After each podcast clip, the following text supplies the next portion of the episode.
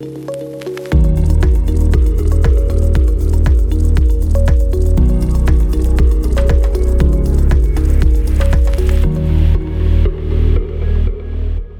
شما هم یک تبلیغ نویسی تازه کارین که تازه وارد این business شده یا نه دوست دارین که وارد این کار بشین. ولی نمی‌دونین چه شکلی امروز می‌خوام 5 تا bonus بهتون بدم که به درد شمایی که تازه وارد هستین می‌خوره یک خواستن خیلی خیلی مهمتر از هر مدرکی که شما دارید. این اسم تبلیغ نویسی شما رو نترسونه. من یادم وقتی تازه این کار شروع کردم همش تو دلم تردید داشتم که اصلا می‌تونم نمی‌تونم.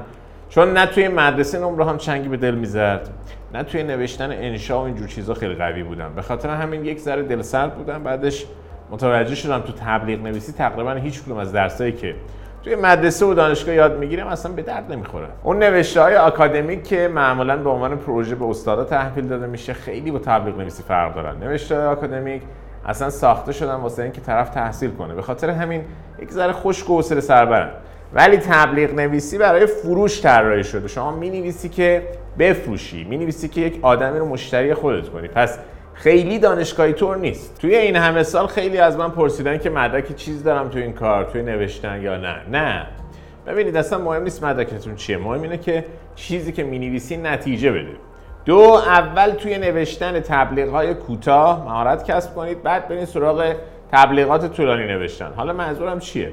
ببینید ما چند نوع تبلیغ نویسی داریم. تبلیغ می‌تونه یک متن طولانی مثلا توی landing page توی یک وبسایت چیزی باشه یا ممکنه متن بخشی از یک webinar باشه یا یک ایمیل بلند بالا باشه. OK ه ولی ماهر شدن توی همچین کاری شاید چندین سال زمان ببره. معمولا توصیهم به دانشپذیرای خودم اینه که با نوشتن تبلیغ های کوتاه شروع کنین. یک ایمیل کوتاه که حتی ممکنه اتوماتیک ارسال بشه. یک پست اینستاگرامی یک advertise توی هر جایی. حتی شده یک خط کوتاه یک پاراگراف کوتاه یا یک تیتر. که دستتون بیاد از همین متن‌های کوتاه چه feedback ی قراره بگیرید. کم کم متوجه این میشید که دیگه چیا کار می‌کنه چیا نه و همش واسهتون میشه تجربه. اتفاقا اعتماد به نفستون هم خیلی بالاتر میره. ولی نوشته های طولانی ممکنه یک ذره ترسناک به نظر برسن. ضمن که ممکنه حتی یک ماه هم وقتتون رو بگیره. ولی متنای کوتاه رو اگر کارتون خوب باشه تو نیم ساعت هم می‌تونید بنویسید. بنابراین واسه شروع من متنای کوتاه رو توصیه می‌کنم. 3 80 درصد زمانتون رو بگذارید روی research کردن و فقط 10 درصد رو به نوشتن اختصاص بدین. چون دیدم خیلی از آدم ها وقتی تازه دارن کارش رو شروع می‌کنن یهو هیجان زده میشن مستقیم لپتاپ رو باز می‌کنن یا خودکار می‌گیرن دستشون شروع می‌کنن نوشتن. پس همچی کاری نکنید. باید بیشتر وقتتون رو در ارتباط با مشتری تحقیق بکنید چون اونها رو درسل می‌کنه. چیا براشون مهمه؟ هدفشون چیه؟ اصلا می‌خوان به چی برسن؟ وقتی به قدر کافی مشتریتون رو شناختین دیگه دستتون میاد که تقریبا باید چی بگین که با چیزی که می‌خوان جو در بیاد. اگه خوب از پس این تحقیق بر بیاین نوشتن خیلی براتون آسان‌تر میشه و اتفاقا سریعتر هم میشه. پس بیشتر وقتتون رو بگذارید روی تحقیق روی اینکه هدف چیه پیام چیه مقصد کجاست. بعدش شروع کنید به نوشتن. چهار به زبان آمیانه بنویسین. اینجاست که میگم اون مدرک دانشگاهی شاید به درد شما نخوره. چون زبانی که باید بنویسین باید طوری باشه که با اون مخاطب اون مشتری راحت و ساده ارتباط بگیره. مثال بزنم. ممکنه یک پاراگرافتون فقط یک جمله داشته باشه ولی خب من پاراگراف های یک کلمه ای هم نوشتم. تصور بکنید یک پاراگراف تک کلمه ای خب همچین چیزی تو گرامر و دستور زبان شاید اصلا قابل قبول نباشه ولی توی تبلیغ نویسی اتفاقا می‌تونه جواب باشه. چرا؟ چون ساده است راحت ارتباط می‌گیره. پس همونطور که حرف می‌زنید باید هم بنویسید. جوری که اون طرفتون وقتی داره متن شما رو می‌خونه یا صداتون رو داره میشنوه فکر کنه دارید باش صحبت می‌کنید. نه اینکه متن رو ببینه اسم بکنه که اینقدر پیچیده است که اصلا چی به چیه. اینو دقت بکنید بعضی ها اتفاقا آکادمیک می نویسن که یک ذره پیچیده و باهوش هم این وسط به نظر برسن. ولی مشکل اینه که کسی که مخاطبشه ممکنه اصلا متوجه نشه قضیه چیه و وا بده. یه چیز دیگه هم که هست اینه که وقتی دارید می نویسید باید توجه کنید.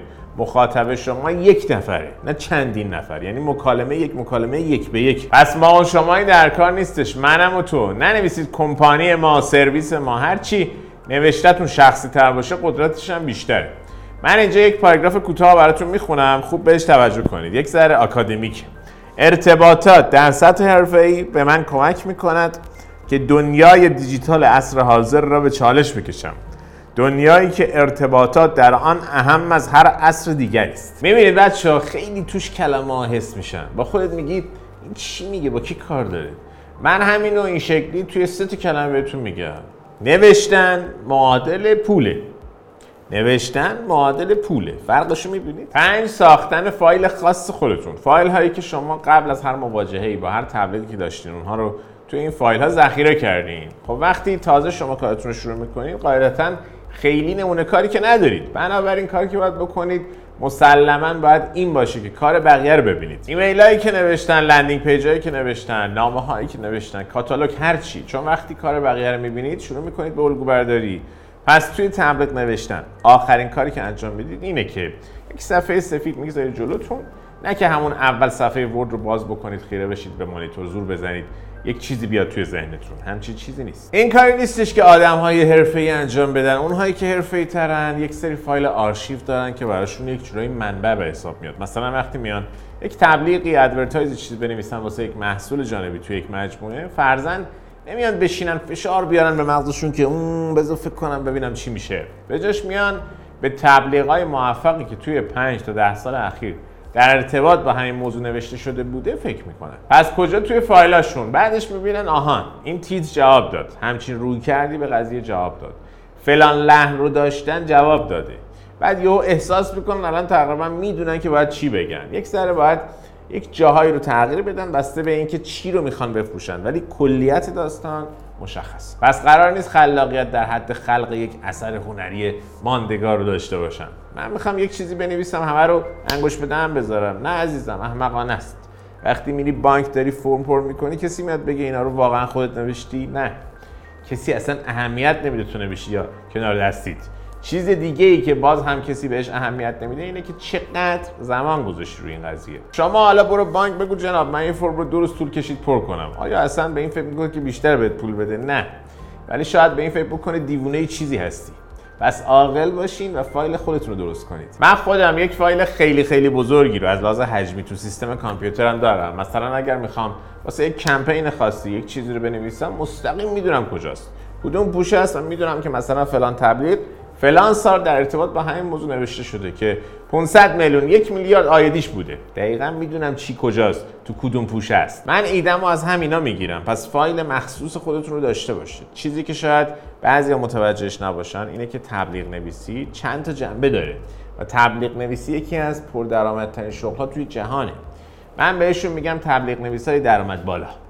اگر می‌خواین یاد بگیرین که چطوری یک تبلیغ نویس پردرآمد باشین و جنبه های مختلف تبلیغ نویس رو یاد بگیریم و اینکه بدونید چه نوع تبلیغ نویس هایی رو باید دنبالش باشیم لینک زیر رو کلیک بکنید. دوره آموزشی رایگان من رو دقیقا در ارتباط با همین موضوع ببینید. لینک رو کلیک کنید و من می‌بینم